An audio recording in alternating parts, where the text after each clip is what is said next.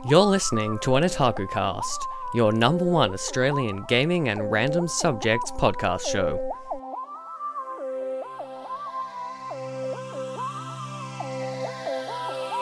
Join me each Saturday as I do a podcast about gaming and also throw in some other fun stuff, such as covers of songs and radio plays.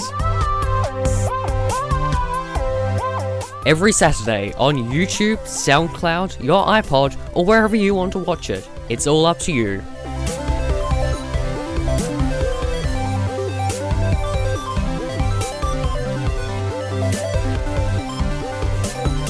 You're listening to an Otaku Cast. I'm James, and I hope you enjoy. Hello, and welcome to Otaku Casts, your number one gaming and random podcast channel.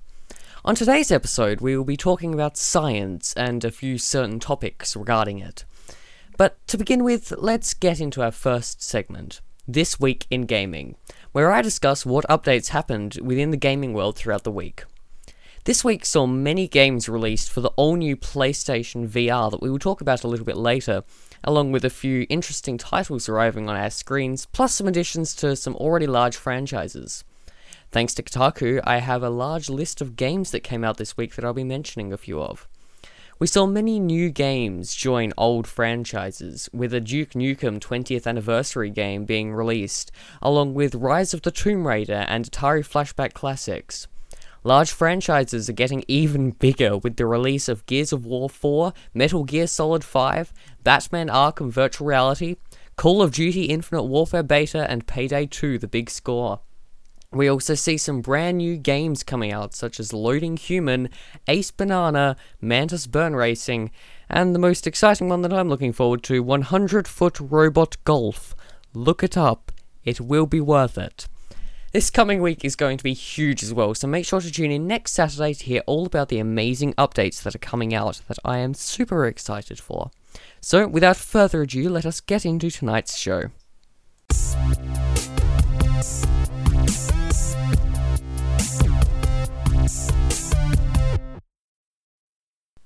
Tonight, we will be focusing on science and how it links in greatly to the gaming industry.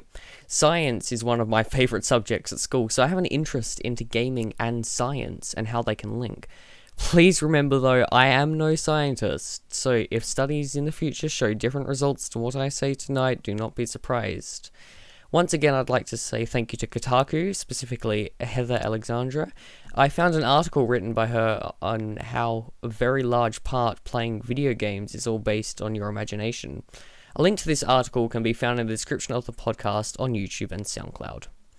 In this article, Heather notes that the game Dear Esther, quote, I don't think the entire experience of playing a game is found entirely in gameplay. I think an important process happens off screen as well as our imaginations. End quote. I agree with what she's saying here. Often games such as Burnout Paradise, No Man's Sky, Skyrim, and other open world games, we think about them when we're not playing them, and even as we are, about where we want to go, what we want to do, and what surprises will await us next time we adventure out these completely consume our daily lives as the two worlds, the ones that we're playing and the ones that we're living in, combine. Often gamers have a very strong and open imagination, and we can relate things in real life to things in video games too. I'm sure you can think of many times that you've seen something in real life and you thought, hey, that reminds me of so and so that happened in a video game I was playing. Games that give you choices on what to do can also be benefit in real life helping you make decisions quicker and think fast in important situations. Games help our mental ability for problem solving too. We can learn from games such as Tetris and even ones such as Candy Crush, as much as I hate to admit it, can be used as tools to help us learn patterns. And other games are useful for learning in maths. While on the topic of maths, if you ever want your children to play math games, or if you're a teacher looking for games for students to play during your maths lessons, do not send them to cool maths games, as I've only seen one or two games on the website that are actually maths. So unless you count slicing sushi, making pizza, running over blocks in space, or helping a snail cross a path of spiders as math, please do not send them there. It's better for their education.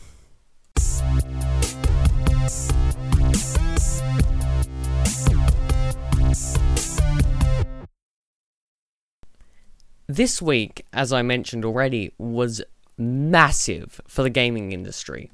Not only did we have all the games that I previously mentioned released, but we had the brand new PlayStation VR headset become commercially available. Now, this got me thinking what goes into virtual reality? Now, I've tried virtual reality. I used an Oculus Rift headset in Adelaide a few months back for a festival that we went to as a class. And the way it immersed you in the game was amazing. It's unlike any computer screen and surround sound headset can ever dream of doing. Now, on the reality headset was just a video of the Cheshire Cat that you looked around, but everything in there just felt so real. My friends were even nice enough to scare me by touching my shoulder when the cat went behind me. Uh, cheers, Michaela and Sophie.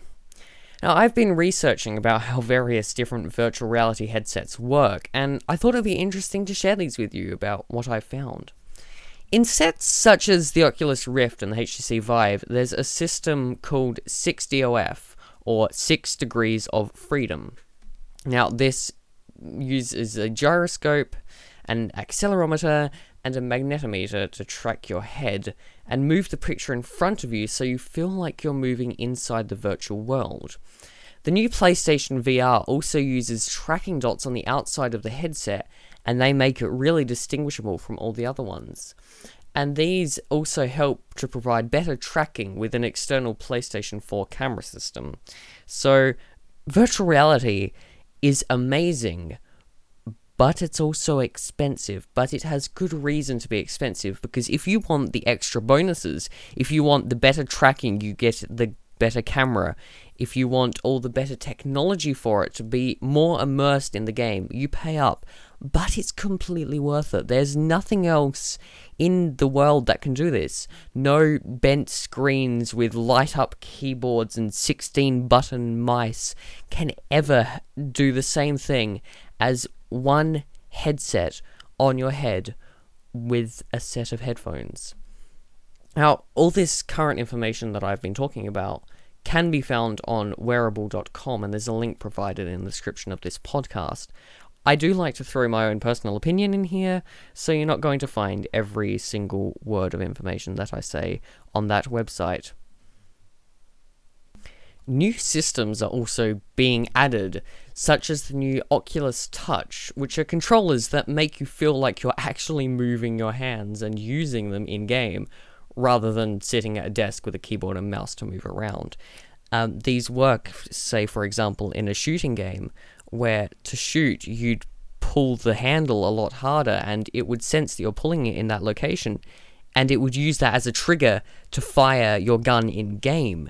And I've seen lots of people using this. It's absolutely amazing. And that uses the cameras that I mentioned before to track where you are and positioning to your head. And it translates that into the game. And it's so much coding behind it. But it's absolutely brilliant. One of the most exciting things, as Wareable.com says, is eye movement tracking, which is an upcoming virtual reality headset, is promising that it will track your eye movements. It will do this by using infrared sensors to detect eye movement and immerse you into the game even more. The way that they've programmed this to detect even the slightest eye movement is amazing because it's detecting a tiny little gel ball in an eye socket, just to put it out there straight and simple. By using this, it can blur images to make them even more realistic. In real life, not everything is the exact same. Things at a distance are more blurry than things a meter away from you. With eye tracking, however, this will become more evident in games and it will be like it's actually there. We will see things more blurry at a distance than things up close, and it will actually be better on our eyes than seeing everything in HD. I really look forward to trying out the FOVE headset, so look it up. It is the FOVE headset, and I'm sure you'll be amazed with what you find.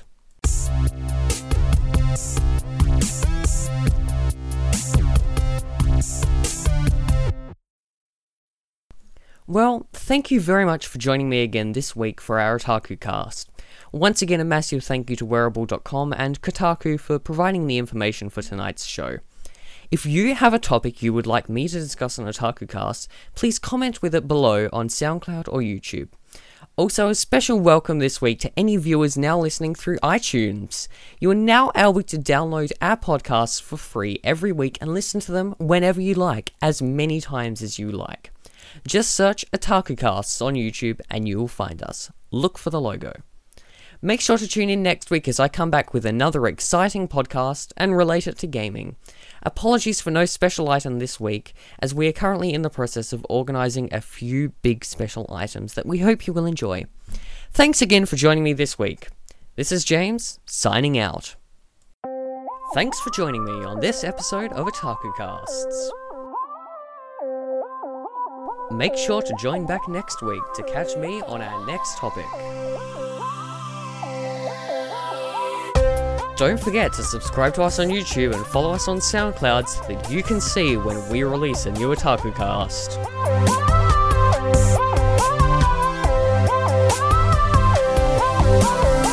Make sure to tell your friends to subscribe too so they'll be able to hear us and then you can discuss it throughout the week. And if you've got a suggestion for a topic, feel free to let us know.